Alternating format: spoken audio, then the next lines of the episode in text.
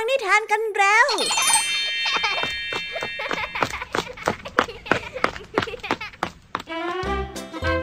สวัสดีค่ะน้องๆ ยินดีต้อนรับเข้าสู่ชั่วโมงนิทานกับรายการคิสเอาในวันนี้พี่ยามีและกองทัพนิทานหันษา พร้อมที่จะพาน้องๆ ไปตะลุยโลกแห่งจินตนาการที่เต็มไปด้วยความสนุกสนานและข้อคิดต่างๆ กันแล้วล่ะค่ะ เอาล่ะ เราไปตะลุยโลกนิทานกันเลย วันนี้นะคะ พี่แยมมี่มาพร้อมกับนิทานสามเรื่องที่มีความน่าสนใจมาฝากน้องๆกันอีกแล้ว เริ่มต้นกันที่นิทานเรื่องแรก เป็นเรื่องราวความตื่นเต้นที่เกิดขึ้นกับผู้คนในเมืองทวิงเคิลซึ่งเป็นเมืองแห่งนางฟ้า พวกเขาได้เตรียมการตกแต่งเมืองเพื่อต้อนรับใครบางคนที่กำลังเดินทางมุ่งหน้ามายังเมืองแห่งนี้ แต่เอ๊คนคนนั้นจะเป็นใครกันนะทำไมชาวเมืองถึงได้ดูดีอกดีใจขนาดนี้ ไว้ไปติดตามรับฟังพร้อมกันในนิทานที่มีชื่อเรื่องว่า งานเลี้ยงต้อนรับในนิทานเรื่องแรกของพี่แยมมี่นะคะ ส่วนนิทานในเรื่องที่สองนี้มีชื่อเรื่องว่า อย่าถือสามาฝากกัน นิทานเรื่องนี้เป็นเรื่องราวของชายเลี้ยงแกะคนหนึ่ง ซึ่งในขณะที่เขากำลังปล่อยให้แกะกินหญ้าอยู่นั้น เขาก็เหลือไปเห็นผลไม้ และตั้งใจที่จะปีนขึ้นไปเก็บ แล้วก็โยนลงมากองบนพื้นข้างล่าง หวังว่าจะนำไปกินที่บ้าน แต่แล้วเมื่อเขาปีนลงมาข้างล่าง เขาก็พบว่าผลไม้เหล่านั้นหายไป เอ๊ะใครเป็นคนขโมยไปคะ ไปติดตามเรื่องราวความสนุกในนิทานเรื่องที่สองของพี่ยามีนะ และนิทานในเรื่องที่สามนี้เป็นเรื่องราวของนายพรานและชาวประมง ที่ตกลงแลกเปลี่ยนในสิ่งที่ตัวเองหามาได้ นั่นหมายความว่านายพรานก็อยากจะได้ปลาไปเป็นอาหาร ในขณะที่ชาวประมงก็อยากจะได้เนื้อป่าไปเป็นอาหารเช่นกันทำแบบนี้ซ้ำแล้วซ้ำเล่า จนเพื่อนบ้านของทั้งสองผ่านมาเห็น และก็ได้แนะนำอะไรบางอย่างแต่จะเป็นการแนะนำอะไรนั้นคงต้องไปติดตามรับฟังกันในนิทานที่มีชื่อเรื่องว่า สมดุลของการแลกเปลี่ยนในนิทานเรื่องที่ 3 นะคะ และนิทานภาษาพาสนุกในวันนี้ค่ะ เจ้าสิงได้มุ่งหน้ามาที่บ้านของลุงทองดี และหวังว่าจะให้ลุงทองดีช่วยเรื่องการลดน้ำหนัก ซึ่งนี่ก็ทำให้ลุงทองดีหนักใจ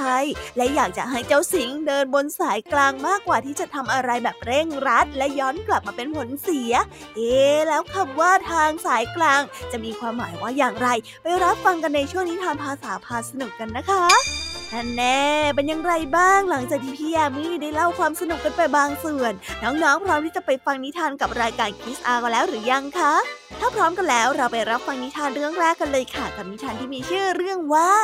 งานเลี้ยงต้อนรับไปรับฟังกันเลย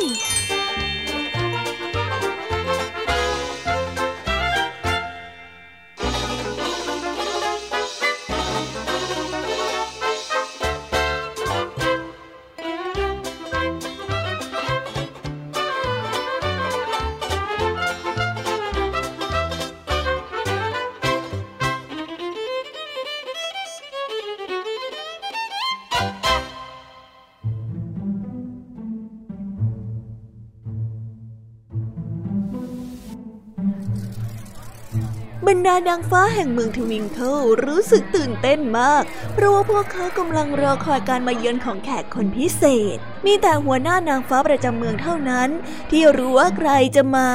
และเธอก็เก็บมันไว้เป็นความลับสุดยอด ใช่บอกได้ไหมคะว่าใครมานะคะ ใช่เขาเป็นใครเลยครับ ช่วยบอกผมหน่อยได้ไหมครับใช่ใช่ใช่ฉันก็อยากรู้ พวกเธอแค่รอดูก็พอจ้ะเธ อได้ล้อเลียน เมื่อเหล่านางฟ้าตัวน้อยอ้อนวอนให้เธอบอกเขา ทุกคนได้ทำงานกันอย่างขยันขันแข็ง ได้ใช้เวทมนต์ของตัวเองทำความสะอาดเมือง แม้แต่ดอกไม้ก็ยังได้รับการปัดฝุ่นและขัดถู ไม่นานทุกสิ่งก็พร้อมสำหรับต้อนรับแขกคนพิเศษ และเหล่านางฟ้าแห่งเมืองทวิงเคิลก็ไม่ต้องรออีกต่อไป เมื่อพวกเขาได้ยินเสียงกระดิ่งกรุ้งกริ้งดังขึ้นเรื่อยๆ และควันสีชมพูสวยงามก็เข้ามาใกล้เรื่อยๆเรื่อยๆ ในที่สุดก็มีแสงระยิบระยับระเบิดเบาๆ แล้วพวกนางฟ้าก็ได้พบกับภาพที่สวยงาม ราชินีนางฟ้านั่นเอง ทุกคนต่างปรบมือและส่งเสียงเชียร์ราชินีนางฟ้าได้รู้สึกชื่นชมเมืองทวิงเคิล เธอได้ประกาศว่าเมืองทวิงเคิลนี้เป็นเมืองที่สะอาดที่สุดในดินแดนแห่งนางฟ้า อาหารในงานเลี้ยงก็เลิศรส เค้กก็วิเศษ เมื่อกัดเค้กลงไปแล้ว นกก็จะออกมาร้องเพลงให้ฟัง ราชินีนางฟ้าได้รู้สึกประทับใจมาก ข้าขอขอบคุณทุกท่านที่เตรียมการต้อนรับข้าเป็นอย่างดี ในฐานะราชินีแห่งนางฟ้า ข้าก็มีของฝากมาให้กับพวกเจ้าเช่นกัน หลังจากนั้นชาวเมืองทวิงเคิลก็ได้เฉลิมฉลองกันอย่างมีความสุข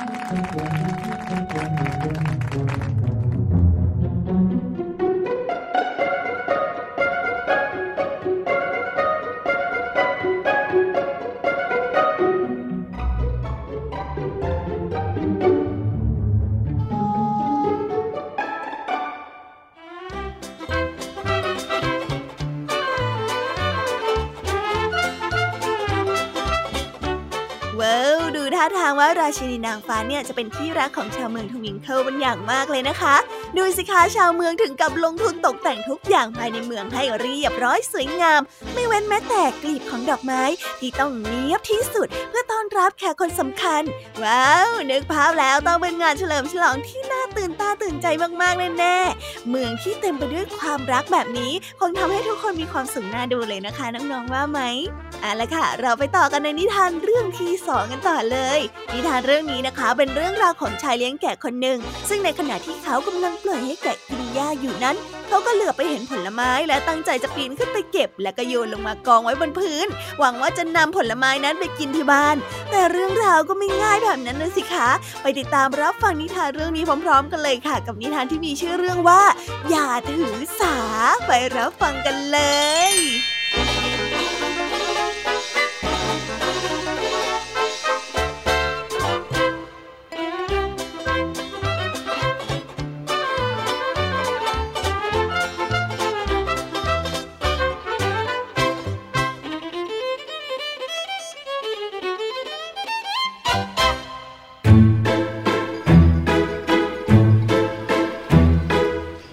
ขณะที่คนเลี้ยงแกะกำลังต้อนฝูงแกะออกไปหากินที่ทุ่งหญ้าตามปกติ เขาได้เหลือไปเห็นผลของต้นโอ๊กที่แก่จัด จึงต้องการที่จะเก็บผลโอ๊กเหล่านั้นมากิน โอ้ผลโอ๊กกำลังสุกได้เต็มที่เลยนี่ ถ้าหากว่าข้าเก็บมันมาเป็นอาหารว่างเนี่ยคงจะดีไม่น้อยเลยล่ะ อย่างน้อยๆก็น่าจะกินแก้หิวได้นั่นแหละเฮ้ยลงมือเก็บเลยดีกว่า เมื่อคิดเช่นนั้น คนเลี้ยงแกะจึงได้ผูกฝูงแกะเอาไว้ที่โคนต้นโอ๊กแล้วได้คลี่เสื้อคลุมออก แล้ววางไว้บนพื้น เพื่อรองผลต้นโอ๊กที่โยนลงมา ก่อนที่จะปีนขึ้นต้นไม้ไป ในขณะที่คนเลี้ยงแกะกำลังเก็บผลโอ๊กอยู่นั้น ฝูงแกะที่เขาผูกเอาไว้ ก็ได้กินผลโอ๊กและเสื้อคลุมของเขาจนหมดสิ้น เมื่อคนเลี้ยงแกะได้ไต่ลงมา ก็ได้เห็นสิ่งที่เกิดขึ้น เขาจึงได้อุทานออกมาด้วยความโกรธกริ้วว่าเฮ้ยเจ้าแกะ เจ้าให้ขนของเจ้าให้กับคนอื่น เพื่อเอาไปทำเสื้อผ้า แต่ว่าเจ้ากลับกินแล้วก็ทำลายเสื้อผ้าของข้าผู้ที่เป็นคนเลี้ยงเจ้ามาเนี่ยนะ เจ้าทำแบบนี้ได้ยังไงเนี่ย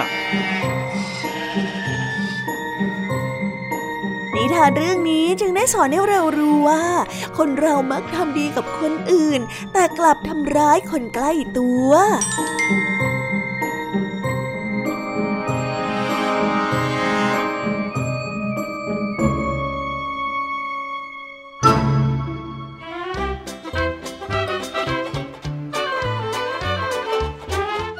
โถอย่าโกรธไปเลยนะคะ ชายเลี้ยงแกะ จะขำก็ไม่ลงจะเห็นใจก็ไม่ได้ ทุกอย่างเนี่ยเกิดขึ้นในวันนี้ เป็นเพราะว่าความประมาทของชายเลี้ยงแกะที่ปล่อยให้ผลไม้วางอยู่บนพื้นนั่นจึงทำให้แกะที่เขาเลี้ยงเดินมากินจนหมดทำยังไงได้เลยคะ พวกสัตว์เนี่ยก็ทำไปตามสัญชาตญาณเท่านั้นสำหรับเหตุสุวิสัยทั้งหมดนี้ พี่แยมี่สรุปได้แค่ว่า อย่าไปถือสาเท่านั้นเลยจริง ๆ ค่ะ เอาละค่ะน้องๆ เราไปต่อกันในนิทานเรื่องที่ 3 กันต่อเลย นิทานเรื่องนี้นะคะ เป็นเรื่องราวของการแลกเปลี่ยนที่กำลังจะเสียความสมดุล ระหว่างนายพรานและชาวประมง ที่มีใครบางคนหวังดีและเอ่ยคำตักเตือนไว้ไปติดตามเรื่องราวนี้พร้อมกันได้ในนิทานที่มีชื่อเรื่องว่า สมดุลของการแลกเปลี่ยนไปรับฟังกันเลยค่ะ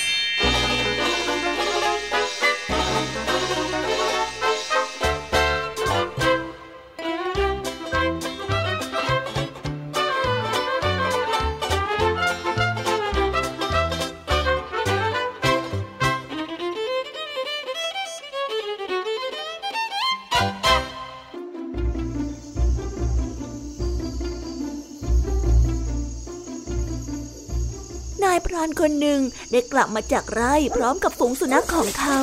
และบังเอิญเจอเข้ากับชาวประมงที่กำลังกลับบ้าน พร้อมกับตะกร้าที่เต็มไปด้วยปลานายพรานอยากจะได้ปลา ชาวประมงเองก็อยากจะได้สิ่งที่อยู่ในกระเป๋าล่าสัตว์มากพอๆกัน ทั้งคู่ได้ตกลงแลกเปลี่ยนสิ่งที่พวกเขาล่ามาได้ในวันนี้ ต่างคนก็ต่างพอใจในข้อแลกเปลี่ยนนี้มาก ถึงขนาดแลกเปลี่ยนกันแบบวันต่อวัน วันแล้ววันเล่าทำแบบนั้นอยู่สักพักหนึ่งและในที่สุดเพื่อนบ้านก็ได้พูดกับเขาว่าถ้าหากว่าพวกท่านยังทำแบบนี้ต่อไปเรื่อยๆ อีกไม่นานพวกท่านก็จะเบื่อในอาชีพของท่านนะ เพราะว่าท่านนะ่ะหาปลามา หาเนื้อมา แต่ท่านไม่เคยได้กินในสิ่งที่ท่านหาเลย ลองคิดดูดีๆ เถิด ถ้าเช่นนั้นแล้วทำไมพวกท่านจึงไม่เปลี่ยนอาชีพกันเลยล่ะ พวกท่านนะ่ะ ควรจะรักษาสมดุลของอาชีพนะ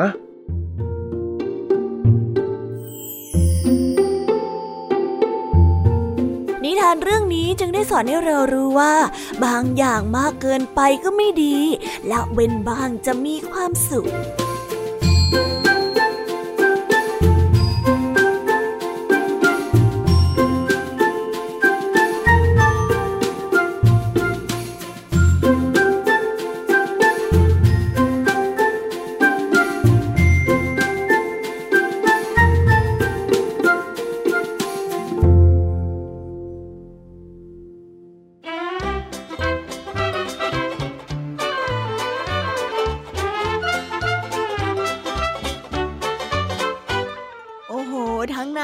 และชาวประมงแลกเปลี่ยนในสิ่งที่ตัวเองหามาได้ทุกวันแบบนี้ ดูท่าแล้วนานวันไปก็จะเสียความสมดุลเหมือนอย่างที่เพื่อนบ้านบอกจริง ๆ ด้วย นั่นแหละค่ะ เพราะถ้าเป็นแบบนี้จริงก็หมายความว่าทั้งคู่จะไม่ได้กินในสิ่งที่ตัวเองหามาและก็อาจจะทำให้ทั้งคู่ไม่เข้าใจคุณค่าในอาชีพของตัวเองเอาได้ ดังนั้นนะคะถึงแม้ว่าจะเป็นการแลกเปลี่ยนที่ทั้งสองฝ่ายภาคภูมิใจ แต่หากว่ามาเกินไปก็อาจจะทำให้เสียสมดุลบางอย่างในเช่นกัน ยังไงก็ต้องคำนึงถึงหลักความพอดีด้วยนะ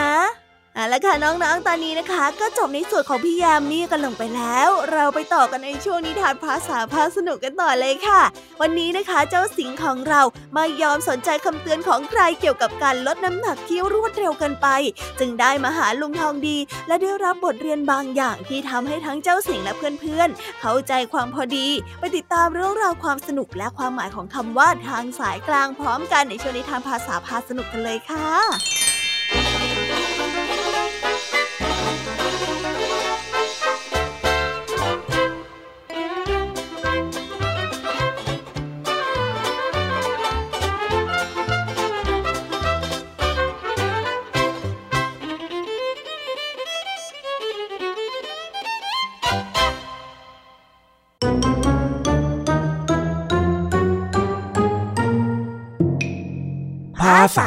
าพา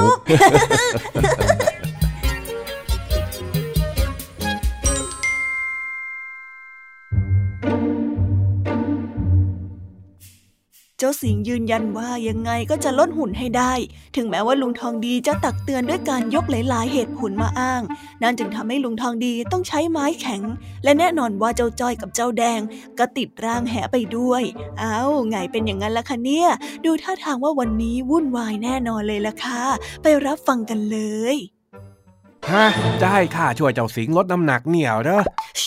เฮ้ยเบาๆสิลุงพูดเบาๆ ใช่ใช่ใช่พวกแดงก็ไม่รู้ว่าไอ้สิงมันคิดอะไรถึงได้อยากจะลดน้ำหนักจริงจังขนาดนั้นน่ะ พยายามทำยังไงมันก็ไม่ฟัง พวกเราก็เลยต้องแนะนำให้มันมาหาลุงนางดีเนี่ยแหละจ้ะ เฮ้ย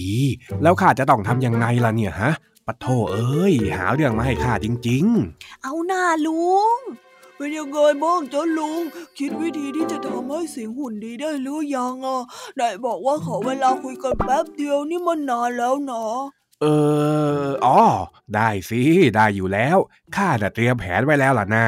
ใช่ไหมใช่ไหมลุงทองดีนะสุดยอดอยู่แล้วลุงทางดีบอกมันไปแล้วว่าต้องทำยังไงบ้าง มาเลยจ้ะลุงสิงพร้อมแล้ว เออวิธีเนี่ยมันก็มีอยู่หรอกนะ แต่ว่าข้าต้องรู้เหตุผลที่แท้จริงของเองซะก่อน ว่าทำไมเองถึงอยากลดน้ำหนัก ถ้าหากว่าเองตอบมาไม่ชัดเจนเนี่ยข้าก็อาจจะเลือกวิธีที่ผิดได้ ดังนั้นเองตอบมาซะดีๆ ว่าทำไมถึงอยากผอมบอกไปเลยสิงเออเรื่องนั้นคือว่าเอ่อ คือคือว่าสิงอยากจะดูดีให้สาวๆมาสนใจสิ่งบ้างยังไงล่ะจ๊ะปะโถเอ้ยทำท่าทางจริงจังขึงขัง นึกว่าจะลดเพื่อสุขภาพตัวเอง ที่ไหนได้ลดให้สาวๆมองเนี่ยนะเออใช่อะไรกันเนี่ย โอ้ยพวกเราก็นึกว่าจะมีเหตุผลที่จริงจังกว่านี้ซะอีกเอ้านี่ข้าไม่จริงจังตรงไหน ถึงจะลดเพราะอยากให้สาวๆประทับใจ แต่ข้าก็จริงจังนะเว้ย เออ เจ้าสิงใจเย็นๆก่อนนะ ค่อยๆ พูดค่อย ๆจากันก็ได้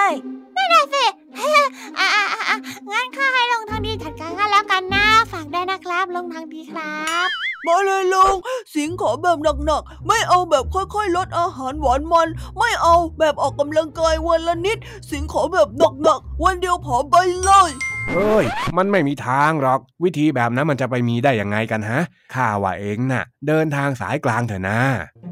เดี๋ยวก็บอกว่าไม่มีทาง แล้วจู่ๆก็บอกว่าเดินทางสายกลางซะงั้นอะไรกันเนี่ยน่ะสิทางสายกลางเหรอจ๊ะ มันคือเส้นทางไหนอะสิงไม่เคยได้ยินมาก่อนเลย เฮ้ยคำว่าทางสายกลางที่ข้าพูดเนี่ย มันเป็นคำที่หมายถึง การปฏิบัติที่ไม่เอ็นเอียงไปด้านใดด้านหนึ่ง ไม่ตึงเกินไปหรือว่าไม่หย่อนเกินไปแบบนี้ต่างหากเล่าอ๋ออย่างนี้นี่เอง แต่ถ้าทำแบบพอดีพอดีมันก็ได้ผลแบบไม่ทันใจแล้วสิจ๊ะ ไม่เอาสิงไม่อยากเอาทางสายกลางเอาเถิดนะ เชื่อข้าเถอะทางสายกลางเถอะไม่เอายังไงสิงก็ไม่เอาทางสายกลางเฮ้ย ได้ งั้นพวกเองสามคนเนี่ยเดินตามข้าเข้าไปในสวนเลยนะ แล้วก็ไปช่วยข้าทำงานแบบห้ามพัก อยากได้ทางสายขรุขระกันนักใช่ไหม มา ตามมาเลยเราจ้อยกับไอ้แดงไปเกี่ยวอะไรด้วยล่ะน่ะพวกเราไม่ได้อยากลดน้ำหนักสักหน่อยอะไม่รู้ละอยากเอาเรื่องปวดหัวมาให้ข้านัก มาเลยนะ มาทั้งหมดเดี๋ยวข้าจะได้สอนสักทีเดียวเอออะไรกันนะลุง เอาหน้าพวกเองเนี่ยทำไปจอยสอบไปได้ไปไปไปตามลุงทองดีไปเร็วฮึบฮึบฮึบเอามาเร็วสิอย่าชักช้า หลังจากนั้นลุงทองดีก็ใช้ให้เจ้าสามแสบกระหน่ำทำงานอย่างหนัก เพื่อที่จะให้บทเรียนบางอย่าง ซึ่งเจ้าสิ่งนั้นก็ช่วยทำงานแบบเอาจริงเอาจัง จนตกเย็น ทั้งสามแสบและลุงทองดีก็มานั่งกินข้าวเพื่อพักเหนื่อยเฮ้ยงานเสร็จสักทีเอาเอาเอาได้เวลากินข้าวแล้วหิวมากเลย ต้องลุกอีกแล้วนั่นน่ะสิช่วยข้ากินด้วย เหนื่อยมาทั้งวัน ขอกินข้าวสักหน่อยแล้วกันเดี๋ยวเดี๋ยวเดี๋ยวเดี๋ยวพวกเองเนี่ยยังกินไม่ได้ เดี๋ยวข้าจะตักข้าวออกมาเป็นสามถ้วย ถ้วยหนึงเนี่ยเยอะมากๆ เยอะที่สุด ส่วนถ้วยหนึงเนี่ยนะ มีข้าวน้อยกระจึงเดียว แล้วอีกถ้วยก็มีข้าวขนาดพอดีพออิ่ม พวกเองอยากจะได้ถ้วยขนาดไหนไหนบอกข้ามาสิ พอถามได้ก็ต้องเอาแบบขนาดกลางพอดีพอดีนะสิจ๊ะถ้าเอาถ้วยที่เล็กเกินไปมันก็ไม่หยิบมาสิ หรือถ้าเอาถ้วยใหญ่เกินไปก็อืดจนจุกเอาได้ฮะ อ้าว ทีงี้ทำไมไม่เห็นมีใครเลือกแบบอื่นเลยล่ะทำไมถึงเลือกแบบขนาดพอดีกันทั้งนั้นเลยฮะ อะไรกันจ้อย ก็กินแบบนี้อยู่แล้วนี่ใช่แดงก็กินแบบพอดีพอดีมาตลอดไม่เห็นจะแปลกเลย เออแต่สิงเข้าใจที่ลุงทองดีจะบอกแล้วละจ้ะเอ็งเข้าใจอะไรกันไอ้สิงห์ลุงยังไม่ได้บอกอะไรเลยอะไรของเองเนี่ย อยากจะลดน้ำหนักจนเพี้ยนไปแล้วนะ เองหนักกินถ้วยที่มีน้อยที่สุดไปเลย ตอนนี้สิงเข้าใจแล้วว่าร่างกายของคนเรามันต้องการอะไรที่พอดี เวลาเหนื่อยๆจากการใช้ชีวิตมา ถ้ากินข้าวน้อยก็ไม่มีแรง ถ้ากินข้าวมากก็จุก เหมือนการที่ข้าอยากลดความอ้วน ถ้าเร็วเกินไปร่างกายก็จะแย่ แต่ถ้าช้าเกินไปก็ไม่เห็นผล แบบนี้เราต้องเดินสายกลางทำอะไรพอดีพอดีแบบที่ลุงทองดีบอกยังไงล่ะจ๊ะ โอ้โห นี่เอ็งคิดได้ขนาดนี้เลยเหรอเนี่ยทำไมเราถึงคิดกันไม่ได้บ้างไงจ้อย เออ นั่นแหละถูกแล้ว การจะทำอะไรเนี่ยมันต้องพอดีพอดี แต่ถ้าพูดมาโดยที่ไม่มีตัวอย่าง พวกเองก็คงจะไม่เข้าใจ ที่นี่คงรู้แล้วล่ะสินะ ว่าการลดน้ำหนักของเองน่ะ มันต้องค่อยๆทำแล้วก็ทำเพื่อตัวเองด้วย ไม่ใช่ไปทำเพื่อคนอื่นจ้ะสิงเข้าใจแล้วจ้ะขอบคุณลุงทองดีมาก ๆ เลยนะจ๊ะเออเออเออไม่เป็นไรหรอกก็ถือซะว่าช่วยเรียกสติกันอ้าวกินข้าวได้ ไอ้สิงเอาข้าวถ้วยพอดีพอดีไปแล้วจ้อยกับไอ้แดงล่ะ ไม่รู้สิ ก็จัดการกันเองว่าใครจะเอาถ้วยไหนน่ะถ้วยเยอะได้ไงอะข้าต้องเอาถ้วยเยอะสิข้าบอกก่อนนะเอาพวกเองจะเถียงกันทำไม เองก็เอาถ้วยเยอะมาแบ่งให้ถ้วยน้อยสิ จะได้พอดีกันเออจริงด้วย เราจะเถียงกันทำไมเนี่ยไม่รู้ข้าขอเสียงไว้ก่อน เฮ้ย พวกเองเนี่ยนะ เข้าใจที่ข้าพูดกันจริงๆไหมเนี่ย